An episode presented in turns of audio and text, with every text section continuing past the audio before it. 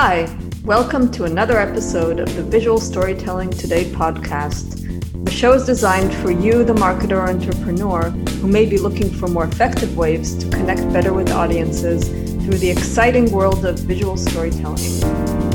We will introduce you to inspiring experts from diverse industries that bring fresh perspectives on how to capture attention, build trust, emotional empathy, and last but not least, drive business results. Enjoy the show.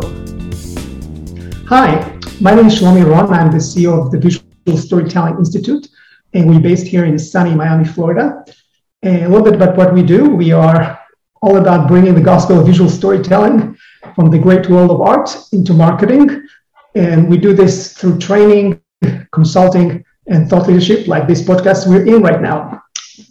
So today I want to talk about uh, a subject that's probably has been a top of mind for many people, you know, especially going through the pandemic in the past year plus that uh, it's been tough on everybody. Businesses moved online and virtual everything, you know, from online classes to business, remote working. The latest, uh, you know, stat talk about from the future of jobs that uh, 50% of employers will accelerate the automation of their work and 80% are actually planning to do that. So the topic for today is really all about virtual sales storytelling. It's really something that uh, I'm sure many of you are facing every day, especially when you're trying to prospect new clients uh, or even when you are actually in a high profile meeting. So for this uh, exact purpose, I have the pleasure to uh, invite a special guest, John Livesey.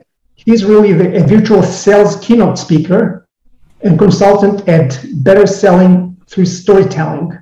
Welcome to the show, John. Thanks for having me, Shalomi. I love this topic, and so do you. So it'll be fun. Yeah, no, I'm sure. this is something that uh, every marketer is another sales guy in disguise. That's how I see it. So we all selling all the time. Doesn't matter if you're just driving leads or if you actually, uh, you know, need to have someone sign the dotted line.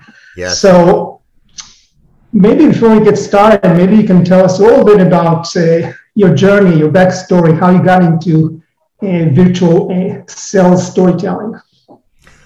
I majored in advertising because I was completely fascinated by what persuaded people to take action. And I found advertising was really the mix of entertainment and business jingles and headlines and things like that that would pull people in like a good story does. Yeah. And um, I ended up selling multi-million dollar mainframe computers in Silicon Valley and oh, having oh, wow. having to compete against IBM back in the day when they would use FUD. Fear, uncertainty, and doubt. If you bought anything that wasn't IBM and it broke, we'd point the finger at the other vendor and that person would get fired. So I realized from my advertising training that there's a lot of psychological issues going on mm-hmm. um, uh, beyond just oh my equipment's faster and less expensive and maybe even more reliable and they still wouldn't buy that there was something going on there so that was really my first insights into people buy emotionally and then back yeah. it up with logic um, uh, even if it's a tech product and then from there i um, completely shifted gears and um, moved to Southern California and was working for an ad agency. And my job was to sell the agency's creative skills to turn um, movies that were coming out on home video back in the day when Blockbuster was around. Oh. And we, I really was able to, I would call on Disney and Warner Home Video and all these other studios to say, you know, let us create these commercials because back then they would run commercials to get people to go rent and eventually buy the videos. Um, but it was great storytelling training because we could reposition the movie that hadn't done well theatrically. I see. And have the editors cut it completely differently and get people to want to go rent or buy it. Got and, it. um, you know, I learned a lot about um, video uh, graphics. There's something called Paintbox back in the day. You know, oh yeah, I remember the set box. You know, fly in, and yeah. the logo would have a little, you know, sheen to it with the name of the movie. Yeah and then the voiceover artist would come. So it wasn't just editing the movie. There was a lot of production involved in those 30 second commercials. Mm-hmm. And um, then I transferred and started selling advertising uh, for Condé Nast, which is oh, okay. GQ and Wired and Vanity Fair and Arch Digest and W. There was about 23 different brands when I was there. Um, and we would call on big companies like Nike and Lexus um, yep. to convince them to advertise in, in the magazine. And um, there was something called Media Day. Oh, yeah. Where Lexus would say, you know, we looked at 50 magazines, we've narrowed it down to 10. We're going to have a media day, and each rep gets to come in for 30 minutes back to back uh, and present. Do not talk about numbers. We've already analyzed that. That's why you're in the final 10. We're only going to pick three. Yeah, it's like the upfronts, right? Yes.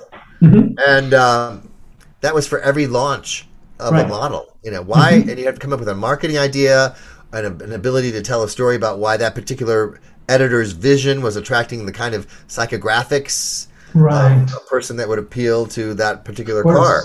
So it really was whoever told the best story got the sale. Yeah. And yep. that's really where I was in that job for 15 years, honing oh, wow. my storytelling skills at it. And, um, you know, it wasn't all linear. Um, in 2008, I got laid off when the mortgage yeah. crisis hit and luxury mm-hmm. advertising plummeted. And I had yeah. to reinvent myself and learn how to sell digital ads for the mm-hmm. Daily Beast. Yeah. And ironically, two years after that, I got rehired back by Condé Nast because um, they wanted someone who could sell print and digital. Um, got it. And I ended up winning Salesperson of the Year for the entire company of 400 salespeople. Oh, wow. And I thought part of it was, you know, I decided not to come back with any fear. Mm because I'd always lived in fear of not making my quota or right. um, the magazine going out of business. And I'm like, you know, I already had the worst possible thing of being laid off, and I figured out how to reinvent myself. So um, uh, that became the launch of my speaking career and consulting. Like the Glenn Glary, Glen Ross. yeah, coffees for closers. Um, yeah, it really was, you know, getting people off this emotional roller coaster mm. where we only feel good about ourselves if our numbers are up and bad if it's right. down. You know, I'm like, I'm the same person winning this award that I was two years ago that got laid off. Exactly. So um, I'm, that's why I'm so passionate about helping people become storytellers, because when that happens, they're no longer feeling so pushy and burnt out, but instead become stories allow us to, and certainly the visuals to pull, yeah. the story. Yeah, that's fascinating, and I, I'm so, you know, hearing what you say when you talk about uh, not really uh, getting distracted by the prospect of failing and failure. And I think uh, the way you kind of framed it in your mind is basically telling the same story. All you did is really changing the ending to be optimistic. And, and that's the beauty of hope. You know, that, that's my definition for hope. You know, it's the same story, you're just changing the resolution. So I tell people think of this uh, yourself as the movie director of your own life. Yeah. And you can yell yeah. cut at any moment. If you don't like exactly. the movie you're playing, you know, so many yeah. of us are playing horror movies out in our head of the future. Yeah. and just yell cut and come up with yeah. a different story to tell yourself. Exactly. Exactly. So, so just to kind of, uh, you know, level set a little bit for people that uh, kind of new to, uh, you know, the concept of virtual sales storytelling. Can you tell us, you know, what does it really mean in your mind? Yes. Well, um, when the pandemic hit, um, all the live events that I was going to got canceled, and I mm-hmm had to figure out how can I keep an audience of two or three hundred or more people engaged on a virtual call. Right. And actually teach those people how to tell stories virtually. Mm-hmm. And for some of them, it started off with how do I look and sound good on camera? Oh yeah. You know, that alone made a lot of people awkward. Um, and how do you read the Zoom versus reading the room? There's also Zoom fatigue, you know, over time. That... Yes, and part yep. of the reason for Zoom fatigue is um, people are being read. They're just slides that are boring, and people are reading to them like we're children, and that's right. the kiss of death in person. And it's even worse on Zoom. So, yeah, um, what I've done to keep my virtual speaking unique and engaging is I've I've come up with um, the ability to use some special effects mm-hmm. that allow people to go, oh, they lean in. And you know, fatigue of any kind, a movie that's boring, a book that's boring, it's because it's not right. well done or it's not new. Our brain, as you know, craves something new. So when I talk yeah. about, you know, when you're presenting and the stakes are high, we all get butterflies in our stomach. Yep. And the goal is not to get rid of those butterflies in your stomach, to get your butterflies in your stomach to fly in formation like they are on my screen right now. Yeah. The nervous energy out of your stomach and into the room. Well, for those of you who aren't able to see, I have a little special effect of, of butterflies flying across my screen. And people go, What is how did that happen? That like like like Pixar. And so that prevents any now people are leaning in, waiting for the next but the special effect, as we were talking about before the show, must complement the content. Yeah. It can't overshadow it. It's an accessory in essence. It's an accessory, mm-hmm. right? Yeah. So mm-hmm. now I have new ways of, you know, I tell a story of when I was a lifeguard back in mm-hmm. the suburbs of Chicago, and I was saw this little girl on the edge of the high dive, and she was looking down with a lot of fear, and I'm like, oh boy, it's probably her first time, and sure enough, she went underwater, but she was underwater two seconds too long. Oh, I see. And I realized I had to go jump in and save her. I couldn't even throw her a buoy because she was so panicked and flailing. And so I swam out and, you know, pulled her to the side and, and rescued her. Yeah. Now, again, for those of you who couldn't see, I was able to show my face underwater. And Yeah. that pulls you into the story and you feel like you're in it with me because it's an immersive experience. So that's a couple of examples of the power of uh, visual effects that can make your story come alive. No, for sure. Love it. And, and do you find yourself also using these accessories in an interactive fashion? So not only Yes. telling a story, but you're actually engaging uh, the audience to do something. Exact. For example, um, one of the things I do in a workshop in a breakout room is I'll show this image of it raining on a dark and stormy night, and Uh-huh. I'll say, um, "You're in a two-seater sports car, and you pull up to a bus stop, and you see your soulmate, who you've never met before, and you may never meet again. You also see um, your best friend, who saved your life last year, and finally, there's an old lady who's clearly dying and needs your help. Who do you save? The old lady, your best friend, or the soulmate?" and then I have them go into a breakout room and vote on who they're going to save. Uh, And in, when they come back, we discuss it, and then I say, you know, the other option might be, what if you got out of the car and handed the keys to your best friend and had mm-hmm. him drive the old lady to the hospital, and you stand in the rain with your soulmate and say, aren't we going to have a wonderful story of how we met? yeah. It's called lateral thinking. Right. And so many right. times we keep ourselves in these boxes. The the story we you know we're like I have to be the one to get somebody in the car with me. Yep. So it, it's a very visual way to pull that experience to life in a workshop. Got it. So, so that kind of begs the question, you know, obviously, and it's also a question I ask all my guests. Uh, you know, how do you define visual storytelling, which is uh, the larger umbrella? Anything that grabs your attention. Uh-huh. So one of the things I do is I say to people, "Do you feel like an ostrich right now? You just want to bury your head, or do you feel like a peacock? and you make yourself big." yeah.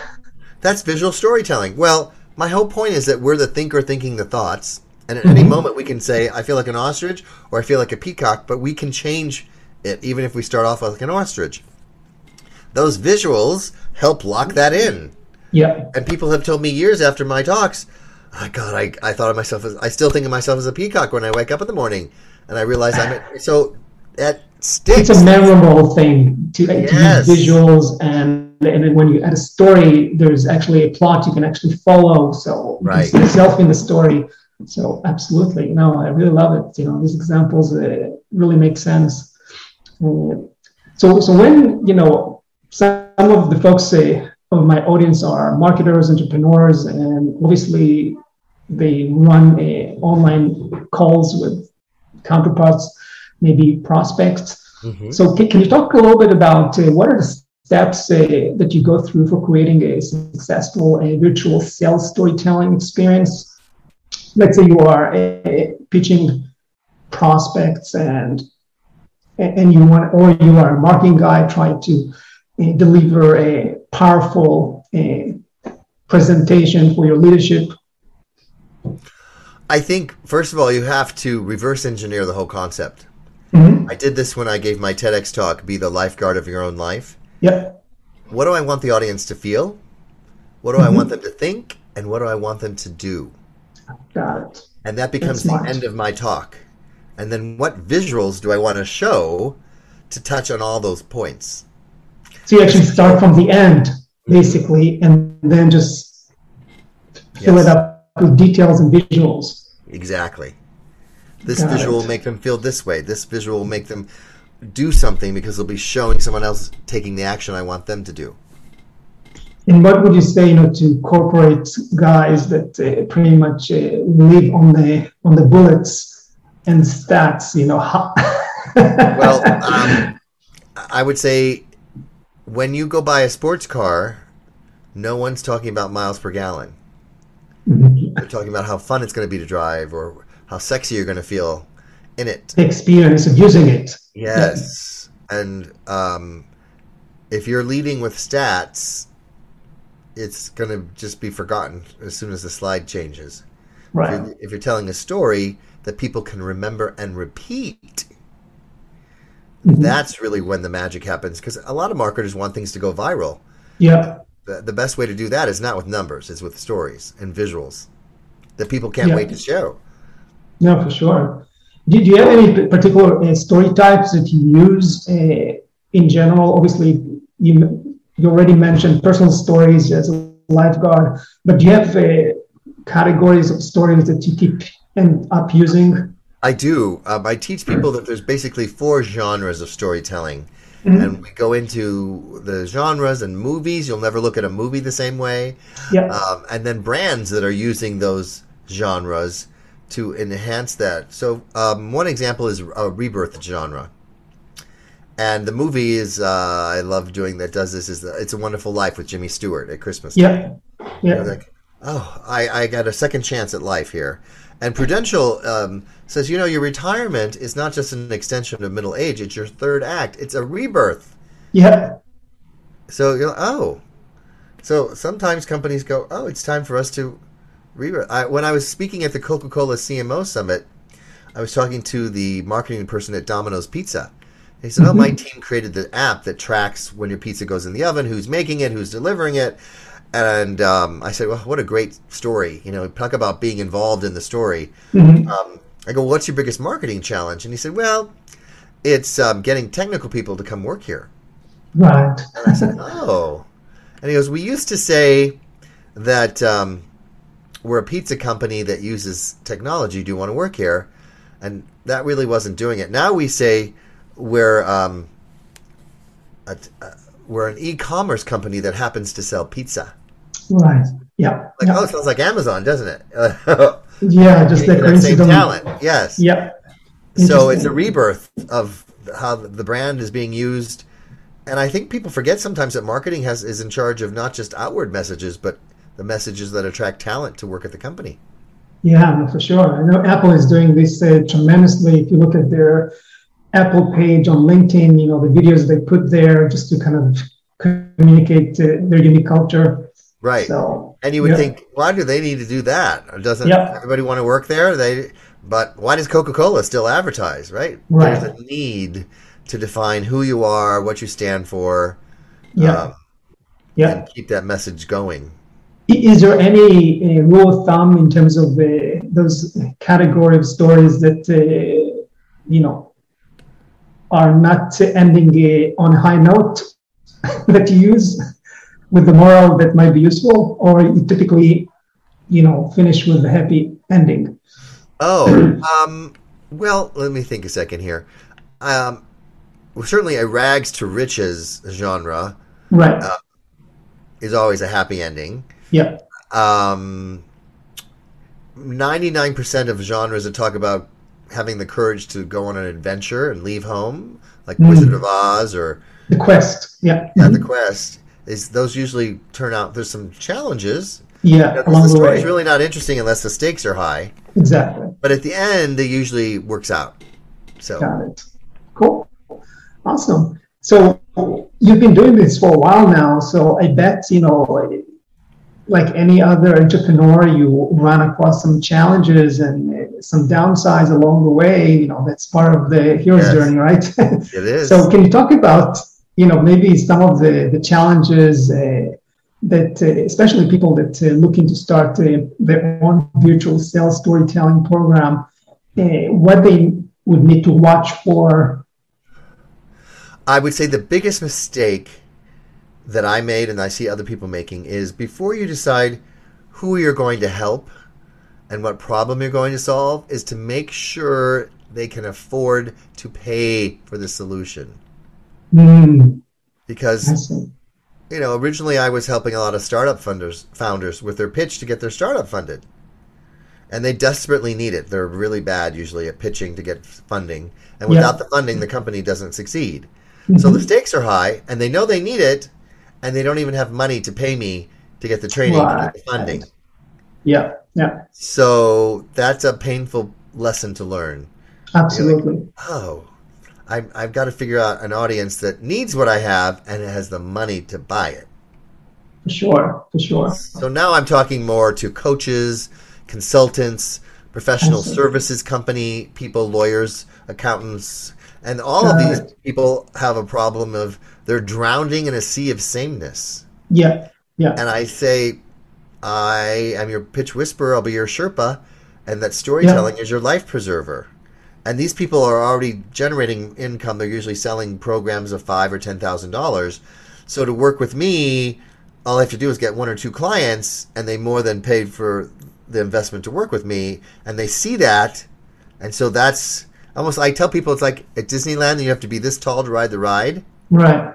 So that would be my advice for the entrepreneurs that are listening. Make sure you've got a criteria of who you're working for and who it's not for defined. Yeah, that's so important. And, and another thing comes to mind, you know, as you I was listening to you describe this, you know, let's say I'm a, a marketer, either on a startup or in a marketing team in a corporate uh, environment, uh, and I'm about to, you know, create a, webinar, which is a virtual sales environment. So, uh, what is the number one mistake that I need to watch for? The number one mistake to watch for when you're creating a webinar is don't read from the slides. I hate yeah. to say it; it's so basic. Yeah. Ninety percent of people do it, and there's just yeah. a bunch of words on the slide, and they're you know every click is another bullet point, and they just read it to you, and right. it's so dull and not yep. compelling. And if you remember, you're selling emotional yeah. connection and reading. People don't buy information; they buy transformation. Yeah. And they need to go on a journey with you, and so that's the biggest thing you need to do is is you realize that you're not just presenting information or teaching something you're an entertainer for example i tell people you know what we all get stressed out right everyone gets stressed out yes but if you rearrange your thoughts like i'm going to rearrange the letters and mm-hmm. spell stressed to spell it backwards, it turns it into desserts. Yeah. right? So stress spelled backwards is dessert. So you can change yeah. your thoughts into something negative into something positive. Well, there's lots of ways to communicate that message, and without the little visual magic trick I just did, or getting people to think of it in those terms, if I just simply said, "Your thinking causes you to be stressed out," change right. your thoughts. Versus, yeah. oh, think about the word stress. Now spell it from front to back. Look what you have something. Pl- that's much more engaging, especially with a visual. Yeah, that's for sure. But I totally can see that, you know, especially when you mentioned earlier about the TED Talk, you know, where it's very high profile. So typically, you know, the slides are really 100% visuals, and yes. the heavy load is really on the verbal delivery yes. to bring it to, to context. But what you do in a webinar context when you need to actually deliver a specific information that you know sometimes you can just show a nice uh, visual and have it to carry the entire information because you need the details. I think you can there's lots of ways you can um, still make it engaging. For example if you're going to talk about a product that helps you save time. Mm-hmm. well boom there's a a stopwatch that I just popped up. Right. Suddenly, I'm giving you the specifics of exactly how much time is saved by using this, but I'm making it a little bit entertaining, a little bit unexpected. Mm-hmm. So just because you're presenting information doesn't mean it has to be devoid of any entertainment. Right. Yeah, of course. I think you know. I guess it's a, it's an interesting balance that uh, anybody. There's no rule of thumb here. I'm kind of hearing you saying that always the context is really important, but uh, the bigger the bigger message here is really finding a, that visual component you can bring to the conversation and, and make it fun and kind of break uh, the ice in a way. and yes. to keep also the engagement up because again we are still staring at a screen and right. you got to do something to kind of keep the attention up so uh, that's another uh, important and i would add to what you're saying you know many people uh, really complaining in webinars that uh, they feel like they are passive listeners and you got to really get them to do something interact with them have, give them assignments, drills, like you said in, in, in the breakout rooms. Yep. Or like even the ostrich um, peacock example I gave, mm-hmm. I just asked people to type in the letter O or the letter P. Yeah. Not even spell out the whole word. And exactly. that they go, oh, I can type in a letter. And then once they start engaging a little bit, then you ask them to start typing in a little more words. I see. Another question that I'm sure is uh, on my audience minds is obviously, uh, especially when we talk about the sales context. So when you're running a, a visual uh, session with a prospect, uh, beyond the sale as a metric, are, are, there any success metrics that you track to see if you are making an impact? Yes, that's what I was sort of joking about. Reading the Zoom instead of reading the room. Oh yeah.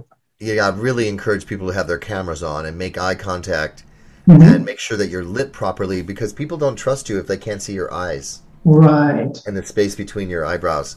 Yeah. Um, so I would also say that um, make sure you're not talking too much. Listening mm-hmm. is even more important mm-hmm. on a virtual call than an in person call. And restating what you heard someone say to make sure you heard them properly right. really help that connection. Yeah, yeah, that's so true. Yeah, and, and uh, what do you think about you know using other tools like chat and uh, other you know whiteboards in the process? I think anything you can do to keep it engaging and, and, and fully alive. One of the mm-hmm. things I do um, when I give a keynote, and then there's usually a five or ten minute break virtually, and then we come back and everyone's in a workshop mindset. Mm-hmm. Is there's a tool I have um, where people can type on their computer or their phone their big takeaway from my keynote talk. Oh, I loved when you told the Michael Phelps story, or I loved the people buy emotionally, not logically. Right. And it scrolls full screen, not in the oh. chat, but oh, like it's one of, and so they feel like their comments are part of the presentation now, and it's also anonymous, so more people are more willing to um, participate. And then you get to say, "Oh, five of you really like this takeaway," and and then the client who hired me is thrilled because their audience is so engaged and really have has learned something that they're going to implement. In this case, storytelling. What is the name of the tool? I'm curious. EVPOL. EV Poll. Hmm. Yeah, check it out. Put it also in the notes. it sounds like a fun tool to have. It reminds me of the interactive uh, social media walls. If you remember, uh-huh. in the in-person conferences, you know, yes. you mount them and people can tweeting right. and see their stuff up on the wall. So and the other tool I was using is Ecamm, as you know, which is Ecamm. Yeah, yeah, yeah, for the special effects. Yeah. Yes. Yeah. Another question that uh, is also interesting to me. You mentioned earlier uh, that you use uh, that you kind of uh, reverse engineering what uh, you're trying to accomplish in a presentation, and one of the elements you described is emotions. Mm. So, can you talk a little bit about the role of emotions in the visual cell storytelling? I mean, yes. Do you, how do you actually do the the tra- translation? There are certain words that evoke emotions in us. So I could say, mm-hmm. "Are you stuck in a sea of sameness with your competitors?" Or I could say, "Are you mm-hmm. drowning mm-hmm. in a sea of sameness?" suddenly drowning.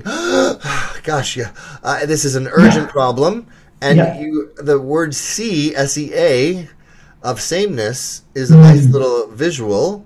Yeah. Everyone else is this. I'm just I'm lost, and I'm drowning right. versus just I'm stuck. Yeah, so it, it, takes it up a notch. Um, when I worked with Olympus Medical on crafting one of their case stories as opposed to a case study, uh-huh. which is what my big distinction is. Um, I, would, I tell the story of um, imagine how happy Dr. Higgins was using um, our equipment, and he could go out to the patient's family in the waiting room an hour mm. earlier than expected. And if you've ever waited for someone you love to come out of surgery, you know every hour feels like a minute every minute feels like an hour. And yep. he came out an hour earlier and put them out of their waiting misery and said, "Good news, the scope shows they don't have cancer. They're going to be fine." And then turns to the rep and says, "You know, that's why I became a doctor for moments like this." Yeah. now that rep tells that story to another doctor at another hospital who sees themselves in the story and says, "That's why I became a doctor. I want your equipment too." Now that little case story has been worked on and crafted I pull you in by saying if you've ever waited for someone you love to come out of surgery, you know every minute feels like an hour. So now right. you're really in it. You're feeling it. But also, the doctor is the hero in the story, not the mm-hmm. not the equipment. Yep. And um, the client even said that gives us chills. We hadn't even thought of the patient's family being a character in the story. But the enhancement to that story, besides if you've ever waited for someone you love, is the doctor put the patient's family out of their waiting misery. Right. Now we're really emotionally involved. that is misery.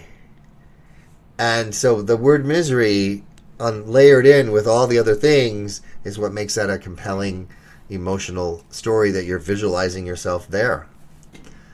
Yeah, no, I think it, you know the word smithing and making sure that using words and actually completing the visual metaphor you are trying to paint yes. is definitely uh, important. So in, in, this case, would you say basically that uh, you identify the emotion, target emotion that your client is after, and did you do any research to find out the right story that the audience will be able to see themselves in the story, or how did you arrive to that specific story?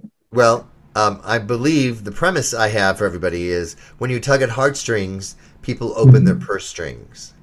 Mm-hmm. So that's a soundbite that everybody likes to remember. Right. And originally, when I started working with them, I said, "What are you saying now to get the doctors to buy this?" And they go, "Oh, uh, our equipment makes the surgeries go thirty percent faster. Do you want one?" Mm. And I said, "Oh, that's a left brain speeds and feeds yep, yep. thing that you're pushing there." So I had to ask them a series of questions to come up with that story. Mm. It's like, uh, what does 30% faster even mean? Faster than what? Right. What's it like without yep. your equipment? And they're like, uh, how much faster? Well, the, your normal surgeries take four hours. With ours, it's, you know, you save an hour. I'm like, yep. okay. Phew. All right, so that's where I came up with an hour earlier than expected, right? I see. I so see. I had to pull it out of them. You know, who's used this? Do you have an example of a specific person? What's their name? What hospital are they in? You know, I paint the picture with the exposition. Okay, got it. And then I just thought, well, an hour earlier, is it making more money or who cares about it being an What's hour the benefit? Earlier? Yeah. Mm-hmm. Yeah. The patient's unconscious. They don't know. Yeah. If you've ever been under anesthesia, you don't know if you've been out for two hours or five, right? Yep. Yep. It's is it is it strictly just a financial benefit? And then I thought, oh wait a minute, I had to wait with my mom for my sister to come out of surgery for ovarian cancer. That was torture. And then yeah. I related to, and then I go, I uh, there's a lot of other people in that waiting room that were miserable. I'd love for the doctor to come out an hour earlier and given us the results. So yeah. that's I that's how I crafted that story. I see. Yeah. So it's really the big lesson here is you gotta do your research and find you know what is the backstory behind the target emotion you're trying to you know yes. communicate because at the end of the day your audience needs to see themselves in your story and that emotion that you planted there needs to mean something to them if yes. i'm hearing correctly. Yeah. That's it. And that the client is the hero. Yep. Yep. Exactly. So don't forget. yeah. What can we do to make this doctor look like the hero besides yeah. coming out an hour earlier? Oh putting them out of their waiting misery. Right. Right. Bingo. Yeah. Great so this has been fun you know i, I want to finish up with the maybe your thoughts, uh, if you can summarize for our audience, uh, what would you say your top three tips for a successful visual sales storytelling experience? The tip number one is the sale is in the tale, T A L E. That's the name of my um, online experience. Yeah. Um. Whoever tells the best story gets the sale. And yeah. people buy emotionally, not logically. So make sure you're using virtual visuals that tug at people's mm-hmm. heartstrings, so they open the purse yeah. strings. Yeah, yeah, cool. And, and, and, any thoughts? Just you know, just I thought about this as you are talking about uh, any thoughts about what to do on the first few seconds of your pitch? You know, your first impression segment? Don't waste those first few seconds with cliche statements like, thanks for this opportunity. I'm excited to be here. Yeah. First of all, nobody cares that you're excited. Yeah. It's not about you. Open with yeah. a story. Mm-hmm. Start right in. Imagine. Pull them right in. Right. Yeah. Yeah. No, brilliant. Yeah, I love it. Cool. Very good. You know, I really enjoyed, you know, kind of uh, us walking you through a, uh, that you walk us through this uh, entire journey of how to come up uh, a hero in your virtual sales uh, sessions. Mm-hmm. And I'm sure uh, many of you got some great value tips today. And if anybody has a more question for you, John, how can they contact you? Sure. Um, well, if you take out your phone and t- text the word pitch, P I T C H, to 66866, I'll send you my free ebook on top storytelling tips. And my website's johnlivesay.com. And if you can't remember any of that, just Google the Pitch Whisperer and my content will show up. Okay, awesome. Love it. This is great. Thank you so much, John. And for all of you listening or watching, you know, look forward to seeing you all in our next episode of the Visual Storytelling Today podcast. Thank you. Thank you.